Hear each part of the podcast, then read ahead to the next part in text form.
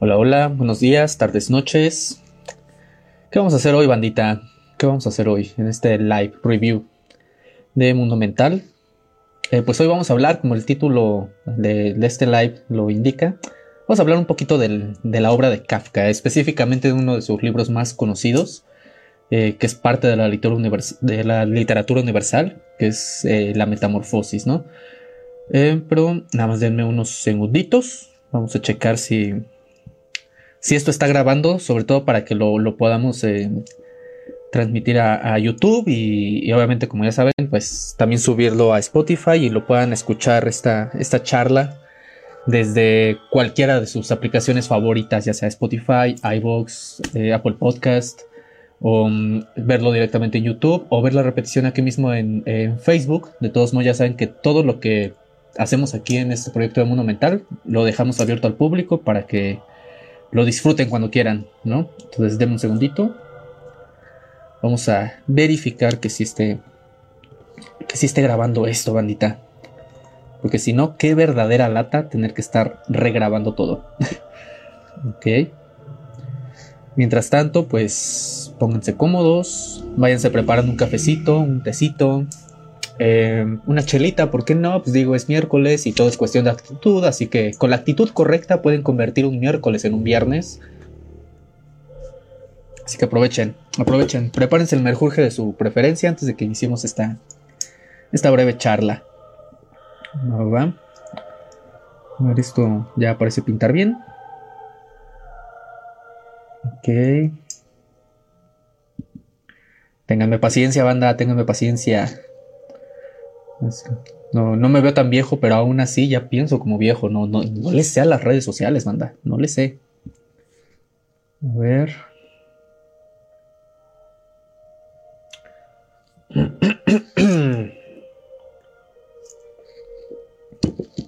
Ajá, estos dos primeros minutos se les van a hacer de hueva mientras preparo esto. No ¿eh? las redes sociales, banda. No le sé. a ver.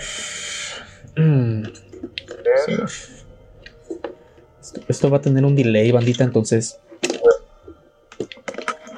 a ver.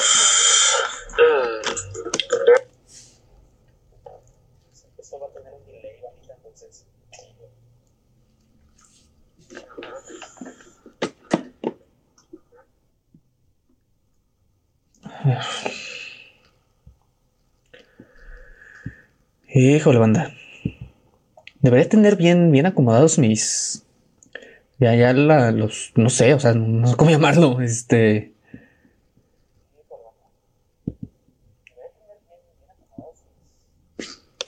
A ver, un segundito, bandita. Esto. Esto de hacer contenido en redes sociales no está tan divertido, ¿eh, banda? Digo, obviamente me gusta, pero debería involucrarme más con la parte técnica. Claramente no lo hago porque pues, soy bastante negligente al respecto. Pero pues, se hace lo que se puede, ¿no? Se hace lo que se puede con lo que se tiene. A ver. Ok. Creo que esto. Creo que esto ya va a estar grabando. A ver. Sí, sí, sí. Sí, ya, ya estaba grabando. Ahora sí, vamos a darle bandita. Como les comentaba, no me aclaro la garganta. Como les comentaba, vamos a platicar hoy de Franz Kafka. Vamos a platicar no propiamente de toda su obra, sino vamos a hablar eh, directamente de una de, una de, su, de uno de sus libros, de uno de los más interesantes, de uno de los más este, conocidos.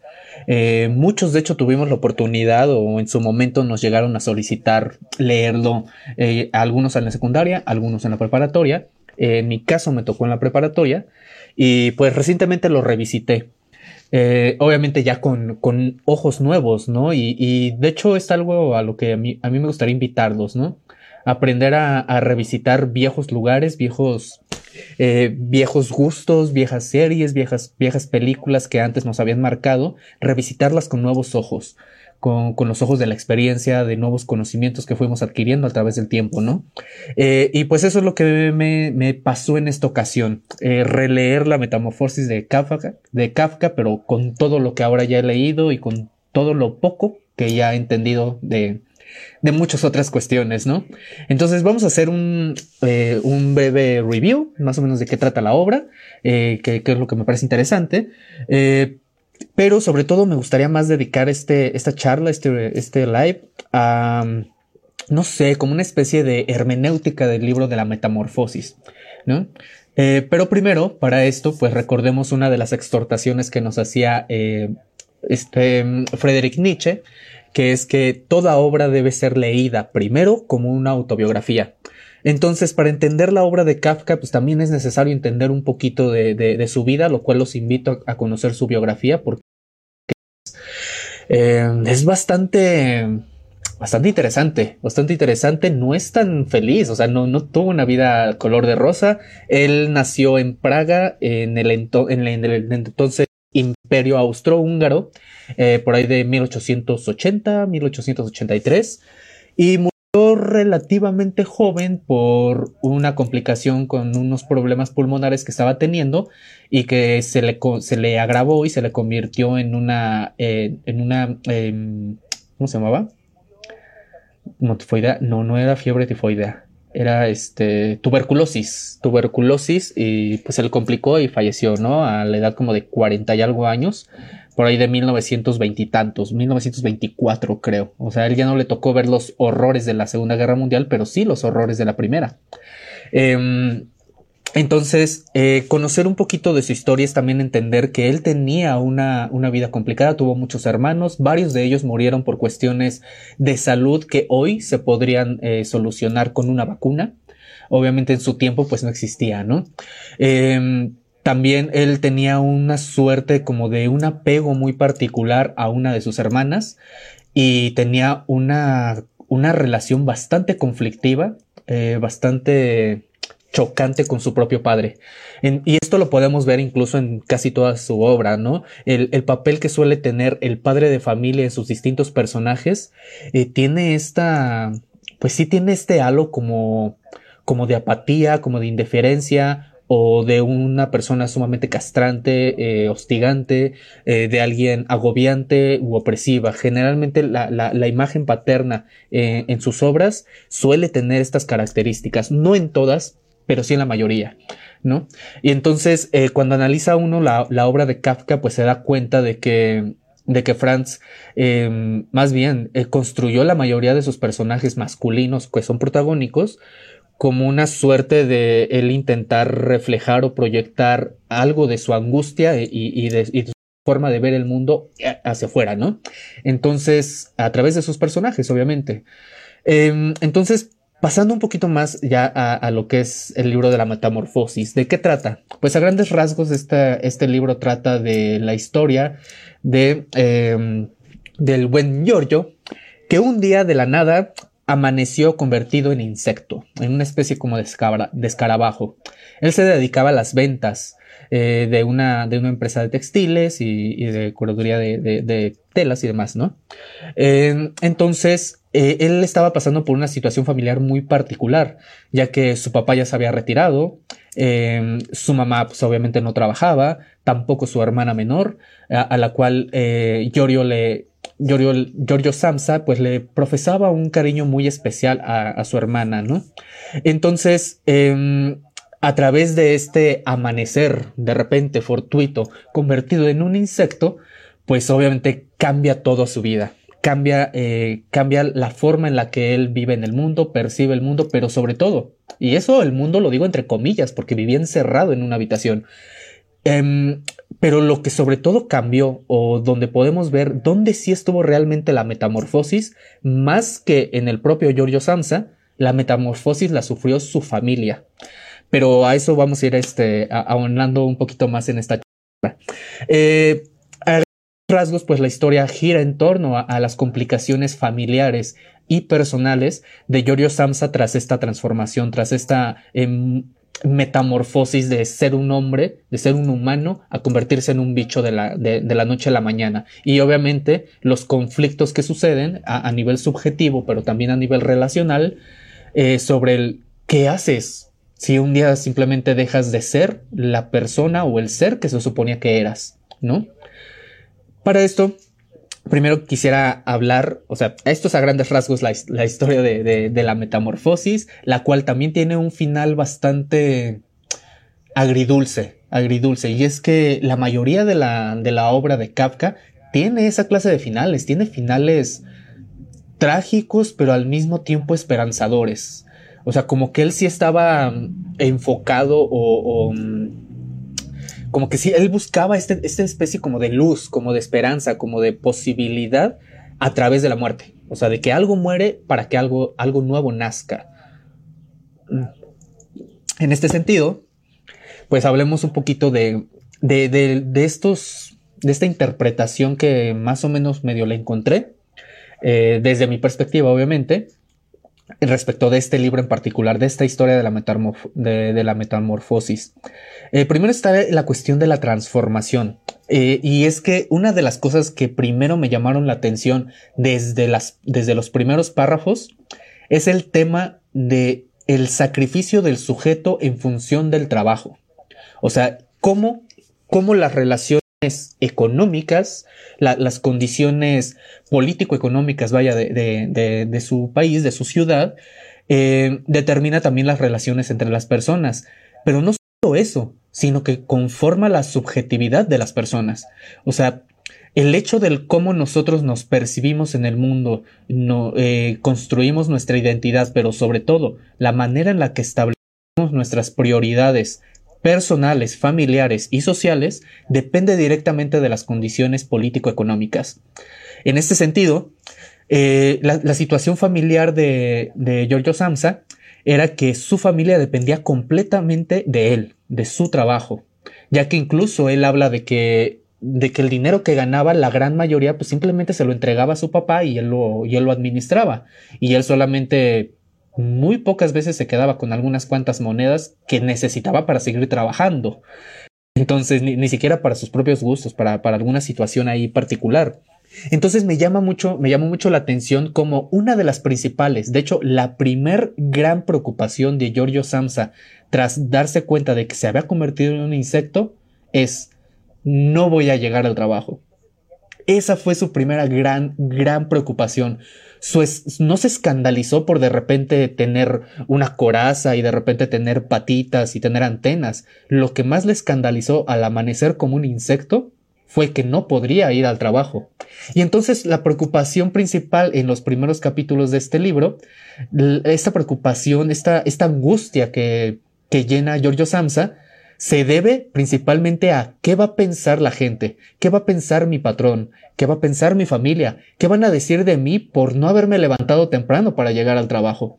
Entonces, esta, esta dependencia este sacrificio de la subjetividad, de, de, la identidad, del propio ser en función del trabajo, pues habla también muchísimo de una, de una estructura social y una estructura económica en la que hemos hecho del ser humano, del sujeto, del individuo, lo hemos convertido solamente en un engrane anónimo y sin rostro, sin valor propio, que solamente tiene una función específica para el mercado, para, para la industria, para la producción.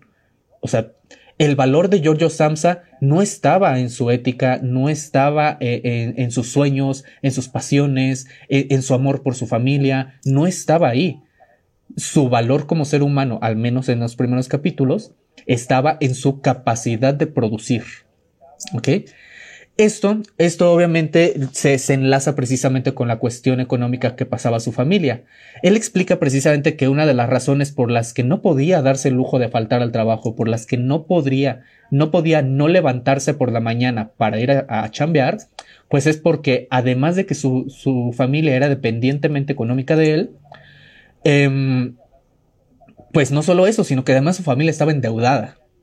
Y parte de su trabajo era para pagar esa deuda.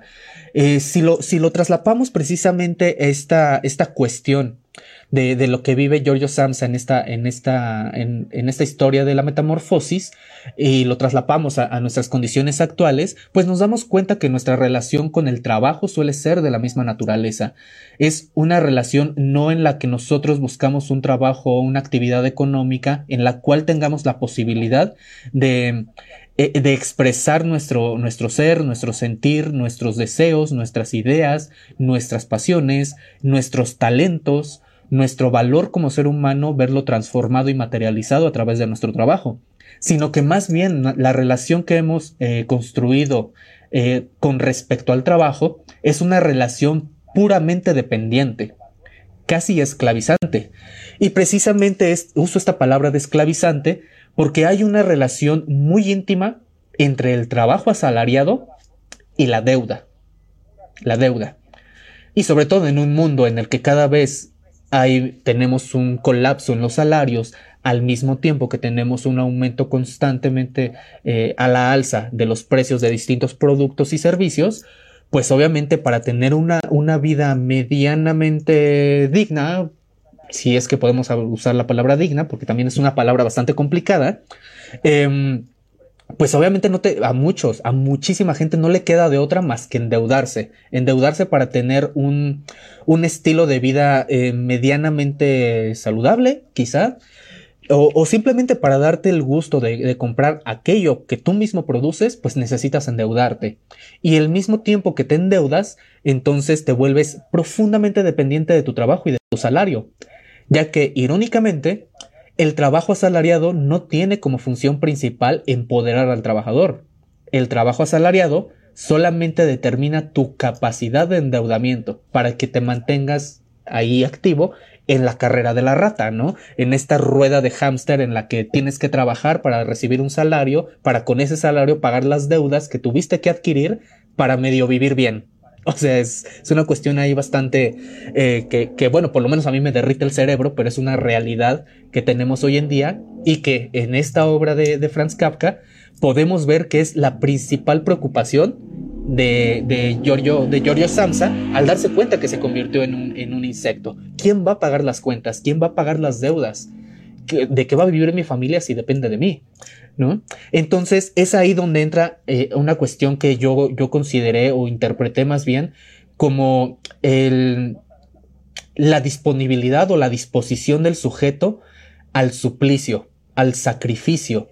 O sea, estamos dispuestos incluso a sacrificar nuestra salud, física y psicoemocional solamente para no perder el pago del cheque, la, quincena, el, mes, para que sí nos paguen. O sea, no te puedes dar el lujo de sentirte medio mal, de, sentirte agotado, eh, de tener algún padecimiento fisiológico, psicológico. No te puedes dar el lujo de tener eso porque significaría faltar al trabajo. Y faltar al trabajo significaría disminuir tus ingresos y por lo tanto apretarte aún más el cinturón. Entonces es ahí donde tenemos una, una, un conflicto de intereses, un conflicto en nuestras prioridades. Sacrificar nuestra salud para mantener estable nuestro ingreso o sacrificarnos para mantener ese ingreso que vamos a necesitar gastar para recuperar la salud que perdimos en, un primer lugar por sacrificarnos por ese trabajo. Es una de las cosas que también abre, abre la puerta a la reflexión este, esta historia. Digo, cuando la vemos desde distintas perspectivas y no solamente como un cuento narrativo, una prosa y que solamente tiene la, la intención de, de entretener. O sea, considero que sí podemos rascarle un poquito a cualquier producción audiovisual o a cualquier producción cultural y, eso nos da un testimonio no solo de lo que se vivía en aquel momento, sino de lo que podemos estar viviendo ahorita y necesitaremos reflexionar para superar ciertas, ciertas incongruencias, ineficiencias y, contradicciones propias del estilo de vida eh, moderno, ¿no? contemporáneo. Y precisamente por eso hablaba yo hace un momento de la relación de Yoyo, de, de Giorgio Samsa, con su patrón.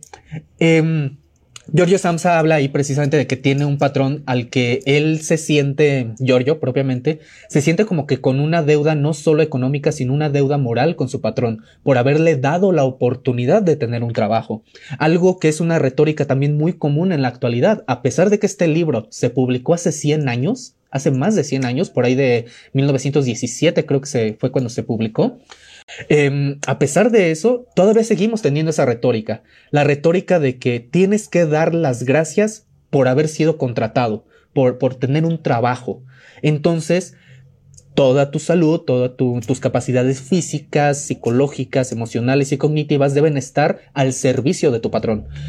Ese, ese tipo de relación de sumisión a, precisamente a, estas relaciones de poder asimétricas con los patrones, es algo de lo que también deja ver eh, la historia de Giorgio Samsa en, la metamorfosis.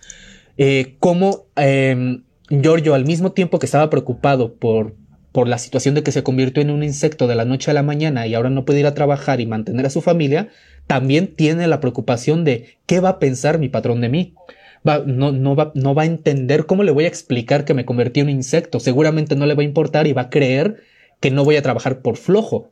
¿No? Eh, es, es, una de las muchas eh, reflexiones o preocupaciones que va expresando precisamente eh, Kafka a través de su personaje, ¿no? precisamente me, doy, bueno, algo de lo que me di cuenta es que entre todas esas preocupaciones solamente tenía una, un leitmotiv, una, un motivo petrificado, un, un, solo gusto que él sí tenía. Eh, y ese único gusto personal era el apego a una única obra que él había producido, eh, Giorgio Samsa, que es cuando empieza a hablar o, o más bien este, describe una, una muestra de telas que hizo, pero con un maniquí hecho con una mujer, una mujer con una piel. Él, tenía un apego enorme hacia ese, hacia ese producto que, hacia esa obra que él produjo, no como una situación artística, sino que lo hizo más como para apoyarse a sí mismo en su labor de ventas. Pero como él lo hizo y a él se le ocurrió y él lo creó y él lo desarrolló, pues tiene una suerte de apego a ese objeto en particular y a ningún otro dentro de su casa ni de su familia. ¿Esto de qué habla? Precisamente habla de la, de la cuestión de la enajenación, la cuestión de la alienación en el trabajo.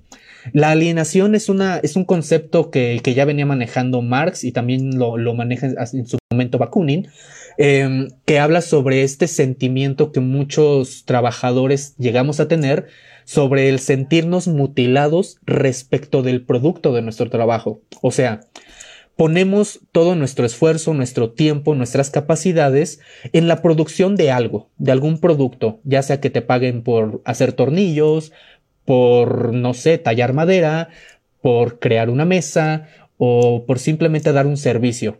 Entonces, en ese, eh, en, ese, en ese momento, mientras lo estás haciendo, pues estás pensando únicamente en que es parte de tu trabajo, es algo por lo que se te contrató e incluso muchos eh, afortunados hasta, cierto punto, pues llegan a encontrar un sentido de dignidad, un sentido de valor de sí mismos a través de esa actividad misma, o sea, el solo hecho de hacer la actividad. Pero el sentimiento de la enajenación o de la alienación viene precisamente cuando se te da el pago, cuando recibes tu cheque, cuando recibes tu nómina, cuando recibes tu depósito. ¿Por qué ese, viene ahí ese, ese sentimiento de alienación? Porque a pesar de que sabes que sí fue el pago que habían acordado, por alguna situación no puedes dejar de tener un vacío eh, eh, en el pecho que te haga sentir que te robaron, que, que diste más y te pagaron menos, que, que, debieron pagarte un poquito más de salario o debieron darte una bonificación o debieron, debieron darte algo más por la cantidad de esfuerzo que, que imprimiste en ese trabajo y que sientes que no fue justamente recompensado ese sentimiento de vacío no lo tiene solamente una o dos personas.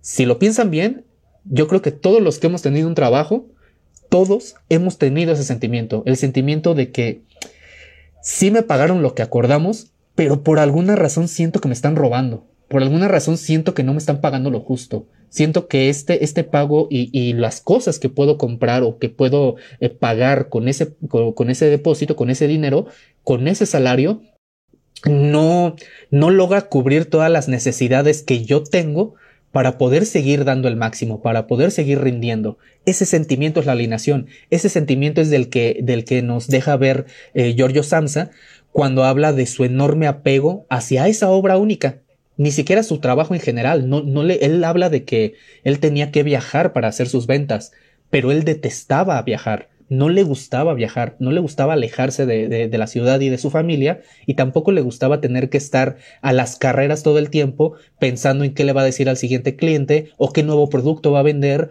o, o en este caso, cuál va a ser el balance de sus ventas al momento de que, de que se presente de nuevo a la oficina, ¿no?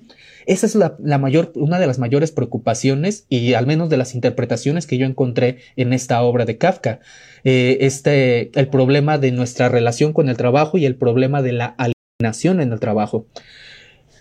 Pasando un poquito más a, otra interpretación ahí que, da eh, los giros bastante interesantes de esta obra, eh, porque no me quiero clavar ahorita tanto en hablar del tema del trabajo, porque todavía les debo, todavía les debo un par de lives respecto al fenómeno del trabajo, el fenómeno como desde la perspectiva histórica, antropológica, eh, política y por supuesto económica, ¿no? ¿Cuál es nuestra relación con el trabajo? Que, que es una charla, es un, es un, es un tema, es un debate que creo que es muy urgente que empecemos todas las personas a tener cómo nos relacionamos con nuestro trabajo. Bueno, pasando precisamente a otro de los giros que tiene esta, esta obra y que nos permite reflexionar sobre distintas cuestiones de la condición humana, eh, tiene que ver, por ejemplo, con la imagen del padre. Como lo mencionaba hace un momento, el padre de Giorgio es un es una persona que al parecer eh, él tuvo su propio negocio, eh, emprendió por mucho tiempo, la situación económica y política de su país se complicó, entonces él perdió su negocio, tuvo que retirarse y endeudarse en ese proceso, razón por la cual Giorgio tiene que trabajar para esta, para esta distribuidora de telas. Em, aquí la cuestión es, lo interesante es ver cómo está conformado el personaje del padre. Si logran notar eh, cuál es el papel del papá, eh, primera, en ningún momento menciona el nombre del papá, solamente habla de mi padre, ¿no? no dice nombres, no, no le da una identidad pero solamente caracteriza a, su padre como una persona que simplemente está ahí, en la casa, el patriarca, ahí viviendo, ahí existiendo, exigiendo cierto orden, exigiendo ciertos, cierta, em, ciertos hábitos del cómo se tiene que conducir la familia dentro de la, dentro precisamente de, la casa y también fuera. Eh, y también él es el que administra eh, los bienes, él administra el dinero. ¿no? Eh, precisamente esto es lo que habla Giorgio. Él no se queda con el dinero, se lo da a su papá y él lo administra. Entonces, esto habla precisamente del cómo, del cómo el hecho de que Giorgio Samsa se preocupara muchísimo más por cómo se sintiera su hermana que por cómo se sintiera su madre y su padre, dice mucho de Kafka, de hecho, dice muchísimo de cuál era la relación que Franz Kafka tenía con su propio padre. Él, estas, esta paternofilia, que tan, tan característica no solo de la metamorfosis, sino de la gran, de, de, toda la obra de Kafka, eh, podemos notar que la conformación, la relación que tenemos como sujetos con el padre, con nuestra imagen paterna, determina muchísimo de nuestro comportamiento. Em, en primer lugar, en primer lugar, tanto Kafka como su personaje Giorgio Samsa eh, demuestra tener una serie de conflictos psicoemocionales respecto al cómo dimensionar su deseo, cómo perseguir aquello que desea, em, incluso el cómo se relaciona con otras personas. Eh, algo que pueden notar en esta obra, eh, en esta obra de la metamorfosis, es que no suele hablar de un, de algún interés romántico por alguna persona en particular. Pero si empezamos a ver el resto de la obra de Kafka, nos daremos cuenta de que algo que, que se puede detectar, que se puede palpar en, sus personajes, al menos en los personajes en los que él se proyecta, tiene que ver con su conflicto sexual, con, su conflicto con la. Con, su miedo a la, frustración o a la ineficacia o ineficiencia o, poca capacidad sexual, al mismo tiempo que su deseo desbordado por la sexualidad, pero que no logra expresar. Esto cómo lo vemos, o sea, porque suena como una, fumada que me pero les juro que tiene sentido, banda. Se los juro que tiene sentido. Em, a ver, la, conformación, la imagen del padre nos ayuda precisamente a dimensionar en qué clase de hombre o en qué clase de persona aspiramos a convertirnos, ya que la imagen paterna a nivel psicoanalítico, pues no se refiere propiamente al papá, no, se refiere solo a la imagen, a la imagen que nos permite construir el super yo, aquello a lo que aspiramos convertirnos. Eso, ese super yo, es el que determina la conformación de nuestros deseos y el cómo, cómo precisamente gestionamos y accedemos a la satisfacción de esos deseos. El hecho de que Franz Kafka, tanto en la vida real como a través de sus personajes, tuviera toda una serie de conflictos sexuales palpables ahí, tiene que ver con esto, tiene que ver con la exigencia del padre del qué tipo de hombre tenía que ser Franz al mismo tiempo en qué tipo de hombre y qué tipo de deseos él quería satisfacer. Esta dicotomía, esta dicotomía precisamente la podemos palpar en cómo él podríamos incluso decir, y hay una serie de, de, intérpretes y de filólogos que le han dedicado casi toda su vida al estudio de la obra de Kafka, que concuerdan, muchos de ellos concuerdan en que el personaje Greta, la hermana de, de, Giorgio, que es el único otro personaje que sí tiene nombre. Los únicos que tienen nombre ahí son Giorgio Samsa y su hermana Greta Samsa. Em, precisa, este, precisamente este otro personaje femenino, algunos consideran, algunos de estos filólogos, consideran que Greta es la versión femenina de Kafka. O sea, él dividió su ser, eh, Franz dividió a través de, dividió, su psiquis, dividió su ser, dividió todo su, aparato eh, psíquico eh, a través de dos personajes. Por un lado está Giorgio, Giorgio que, que es esta, que podríamos decir que es esto cercano a la pulsión de Thanatos, ¿no? Como esta pulsión hacia la muerte, hacia, hacia la enfermedad, hacia la tristeza, la melancolía, el retorno a lo salvaje, por, por eso se convierte en un insecto, no, no, en, no en otro ser, no en un ángel o algo por el estilo. Se convierte en un, insecto, como un retorno a lo salvaje. Eso es la pulsión de Thanatos, el, retorno a, lo, inerte, a lo muerto. Eh, Precisamente esto se ve porque a, través de la propia construcción de la idea de que se convierte en un insecto que ya no es humano y ya no puede producir, habla del capacitismo, habla de un problema de salud, pero también un problema eh, psicoemocional que no le permite eh, tener un desarrollo adecuado, ¿no? Em, en este sentido, Greta, por otro lado, representaría más bien su pulsión del eros, ¿no? Esta, esta pulsión que todos tenemos por vivir, por, por, querer existir, por querer reafirmar nuestra existencia, que vean que estamos ahí, eh, que, que, amamos, que deseamos, que sentimos, que, que, queremos, que perseguimos. Esto es lo que, esto es lo que demuestra Greta. Por un lado, eh, al principio Greta, pues en su papel de hermana, eh, preocupadísima precisamente por la situación que está pasando su, su hermano Giorgio, Em, eh, bueno, Gregory, perdón, Gregory. Em, ella primero empieza con esta cuestión de la preocupación, ¿no? De la preocupación, primero de qué le está pasando porque no la deja entrar. Y ya cuando entendió qué fue lo que le pasó a su hermano, entonces viene otra preocupación más profunda todavía, que es el, el cómo, cómo me voy a comunicar con él. De hecho, si lo notan, la única persona que realmente realiza un esfuerzo mayor por comprender la situación de, de Giorgio Samsa es su hermana. Eh, la, única persona que sí experimenta y, intenta acercarse a este bicho asqueroso en el que se convirtió su hermano para intentar ver qué podría gustarle, qué podría comer, cómo podría ayudarle, cómo, cómo podría eh, hacerle llevadera a la vida, ¿no? Eh, en esta nueva condición. Esto tiene que ver muchísimo, y si pasamos también a ver, a, retomar un poquito del tema de su, de su biografía, Em, precisamente ese era uno de los principales conflictos de, Kafka, el sentimiento que él tenía de incapacidad de poder expresar todo lo que sentía, todo lo que pensaba y todo lo que percibía. Ese, pues obviamente esa angustia que te provoca el no saber cómo conectar con el resto del mundo, pues eh, eh, eh, invariablemente te va a convertir en, una persona em, aislada, por, por llamarlo de alguna manera, ¿no? este aislamiento que, se tiene respecto del cómo comunicarte y del cómo ser comprendido con el mundo, se, ve precisamente en la angustia de, Giorgio al no poder expresarle a, su hermana ni siquiera la gratitud que él siente por el esfuerzo que ella está haciendo para ayudarle.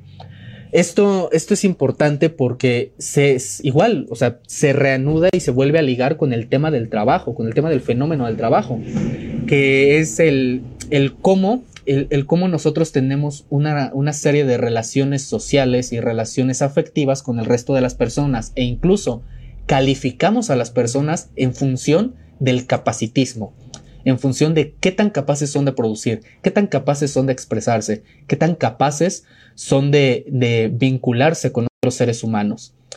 ¿Por qué lo digo de esta manera?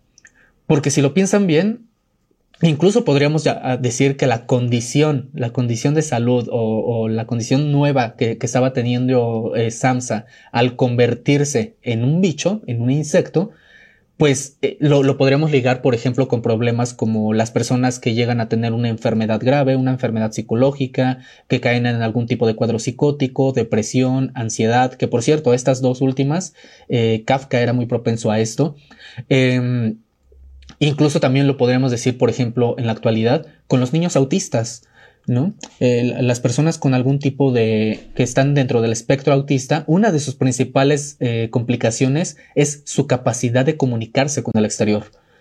Ese es uno de los problemas que, que, tiene precisamente Giorgio Samsa al haberse convertido en un insecto, el no poder comunicarse con el exterior, comunicarse ni siquiera con su familia para poder explicar que sigue siendo un humano en el interior, pero que él no tiene la culpa de nada de lo que está sucediendo y no sabe qué hacer al respecto, ¿no? Eh, esto, esto precisamente que acabo de mencionar, eh, lo podemos ligar precisamente con el papel de la madre en esta, eh, en este, mm, pues en esta historia, en esta historia bastante triste, por cierto, porque el papel de la madre, de la madre abnegada, por cierto, si lo notan bien, se reduce solamente al apego de seguir viendo a su hijo como un humano. Incluso lo podemos ver en su lucha contra su hija, contra Greta, eh, al, momento de que Greta considera que, su hermano lo que necesita es espacio para moverse. Pero la madre no quiere, no quiere que saquen los muebles porque quitar los muebles, quitar algo tan simple como los zapatos, tirarlos, es como una, es una vuelta a lo salvaje, es como reconocer que su hijo ya no es un humano. Y como ya no es un humano, ya no necesita una cama, no necesita un escritorio, no necesita un buró, no necesita un sillón, no necesita nada, porque ya no es humano. ¿no? Y eso tiene que ver muchísimo con el cómo nosotros nos relacionamos con las personas con algún tipo de capacidad diversa, ¿no? Con algún tipo de discapacidad, como lo quieran llamar. Porque el hecho también de que tomemos tanto dos posiciones como la eugenesista, que es esta idea de que las personas con capacidades diferentes no tienen que ser protegidas, o por el otro lado, esta exacerbada condescendencia que a mí me parece nefasta en muchos casos de, de ver a los a las personas con algún tipo de discapacidad como ay pobrecitos no mira cómo les está yendo de mal es ese tipo de ese tipo de actitudes esos esos dos extremos los podemos ver precisamente en la en la historia de de Giorgio Samsa en la metamorfosis el cómo por un lado es su hermana que es la que realmente lo entiende es la única que está considerando las necesidades reales en ese momento que está teniendo su hermano más allá del que si van a creer que es más o menos humano, eso es lo de menos. Lo que importa es que él pueda estar cómodo y pueda movilizarse y pueda, pues de alguna manera, no estar hacinado en un rincón. Pero al mismo tiempo la madre no quiere que le quites todos esos elementos externos que le dan la condición de humano. Y es ahí donde nosotros quizá deberíamos preguntarnos, ¿no? ¿Qué es lo que realmente caracteriza la condición humana? nuestra capacidad de pensar, nuestra capacidad de hablar, nuestra capacidad de crear o nuestra capacidad de poseer cosas. O sea, somos más o menos civilizados dependiendo de las cosas que poseemos. Eh, somos más o menos humanos dependiendo de nuestra capacidad de producir. Eh, eso, esas son preguntas que ahí sí creo que vale la pena que nos, que, sepamos hacernos. Eh, pero precisamente e, es, es, ahí donde te das cuenta también de los efectos psicológicos a través de, este, de esta historia, de la metamorfosis, los efectos psicológicos que suele tener la depresión, eh, el hacinamiento y por supuesto el proceso de deshumanización de una persona que está pasando por una situación de salud complicada, más allá de a qué nivel sea, si es a nivel psicológico o a nivel fisiológico. Incluso podemos ver cómo a ojos de muchas familias el tener un familiar enfermo representa más un suplicio y una carga que un simple que un simple hecho de decir pues es mi familiar y como tengo la capacidad de generosidad pues voy a voy a cuidarlo no voy a cuidar de él que es una también de las de las complicaciones que que, que Gregorio Gregorio Samsa empieza a tener después de haberse convertido en un insecto Considerando esto que esta perorata que me acabo de aventar en esos primeros minutos sobre la relación entre, entre el sujeto, el trabajo, eh, la alienación, eh, nuestra figura paterna, el papel de la madre, el altruismo, eh, la, capacidad de esta, esta, esta, dicotomía, este binomio que es el que más me encantó, el binomio de, de los personajes de, de Gregorio y Greta por otro lado, su hermana, esta, esta dicotomía entre la pulsión de Thanatos versus la pulsión del Eros, em, precisamente nos lleva a una serie de, reflexiones muy necesarias, que resumiendo, pues son nuestra, la reflexión sobre nuestra relación con el trabajo, la reflexión sobre el, el problema de la alienación y también el, la, reflexión sobre el problema del capacitismo, ¿no? Siento que esta, este libro, pues, oscila en estos, en estos tres ejes, además, obviamente, de las necesidades metafísicas que intentaba expresar eh, Franz Kafka a través de este libro. Entonces, eh, pues a mí sí me gustaría invitarlos eh, ahorita para terminar un poquito este live, porque hay muchas cosas que hacer todavía en el día. Em, me gustaría dejarlos con esas preguntas, o sea, la, importancia de que reflexionemos sobre estos temas, pero sobre todo el final, sobre todo que, hablemos del final, que, reflexionemos el final de la historia. Eh, no les puedo hacer spoiler de un libro que fue publicado hace 100 años, o sea, ridículo. entonces, aquí no les voy a poner spoiler alert, léanlo de todos modos, es un libro que vale mucho la pena. Em, precisamente al final, pues Giorgio muere. Muere por la infección de una herida que se le provocó en un arranque que, tuvo su familia eh, tras una, ¿cómo llamarlo? Tras un, este, tras un impulso que tuvo Giorgio de salir de su habitación, de dejar el hacinamiento para acercarse a escuchar una de las cosas que más amaba de su hermana, escucharla tocar el violín. O sea, una de las pocas cosas que sí gozaba, que sí le generaban placer, que sí se había convertido en uno de sus motivos para seguir viviendo y para seguir trabajando y para seguir adelante, que era poderle dar la oportunidad a su hermana de mandarla a un conservatorio de música para que, para que se dedicara de lleno a la música, ese, ese sueño obviamente se ve, se ve cooptado por, por, su nuevo problema, por su nueva condición y por lo tanto por su pérdida del trabajo, que al, final del día, pues en este, en este arranque que tuvo su familia para poderlo replegar de nuevo hacia su rincón, hacia, hacia el lugar en el que había sido relegado tras su transformación, el único elemento de liberación, de verdadera liberación que tiene Gregory en toda la historia es su muerte. Es su muerte. Es ahí donde siento yo que, o percibo, que es donde toma, toma mayor sentido este binomio de que Gregorio y Greta en realidad son la misma persona, ¿no? Porque Gregorio tuvo que morir tuvo que morir esta, esta condición enferma, esta condición triste, melancólica, esta, esta condición incapaz de conectarse con el mundo, tuvo que morir eso para que la pulsión de, tala, de para que Greta, para que la pulsión de Leros, perdón, para que Greta pudiera florecer. Y entonces el final es así, el final es agridulce, porque el personaje principal muere, pero su muerte trae liberación para él y para su familia, y sobre todo para su hermana, que le da la oportunidad y es ahí el, uno de los pocos momentos en donde la describen un poquito más, diciendo que a través y después de toda esta experiencia, por fin su hermana empezaba otra vez a sonreír, eh, empezaba a crecer y se había convertido en una muchacha bastante atractiva y bastante bonita, tanto que al final la única preocupación que tiene su padre ya no es el dinero, es encontrarle un buen marido a su hija. Esa es la, o sea, encontrar esta posibilidad de expresar nuestra pulsión de vida a través de la conexión con una nueva relación y por lo tanto de la creación de una nueva vida a través de, del establecimiento de la familia, ¿no? Entonces, esa es una de las también de las reflexiones muy chidas que, que tiene y que nos presenta esta, esta obra de Kafka. Está, está muy chingona, de, verdad, banda. Y para finalizar, entonces, los, quisiera, quisiera leerles el que fue el, una parte del obituario que escribió en su momento Milena Jesenska cuando Franz Kafka falleció.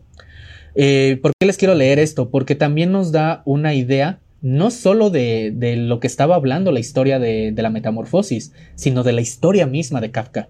Y en palabras de Milena Jesenska, ella, ella decía en, en el obituario de, de Kafka, pocos lo conocieron aquí, porque era un recluso, un hombre sabio y temeroso de la vida era tímido, asustadizo, gentil y bueno, pero los libros que escribió fueron crueles y, dolorosos.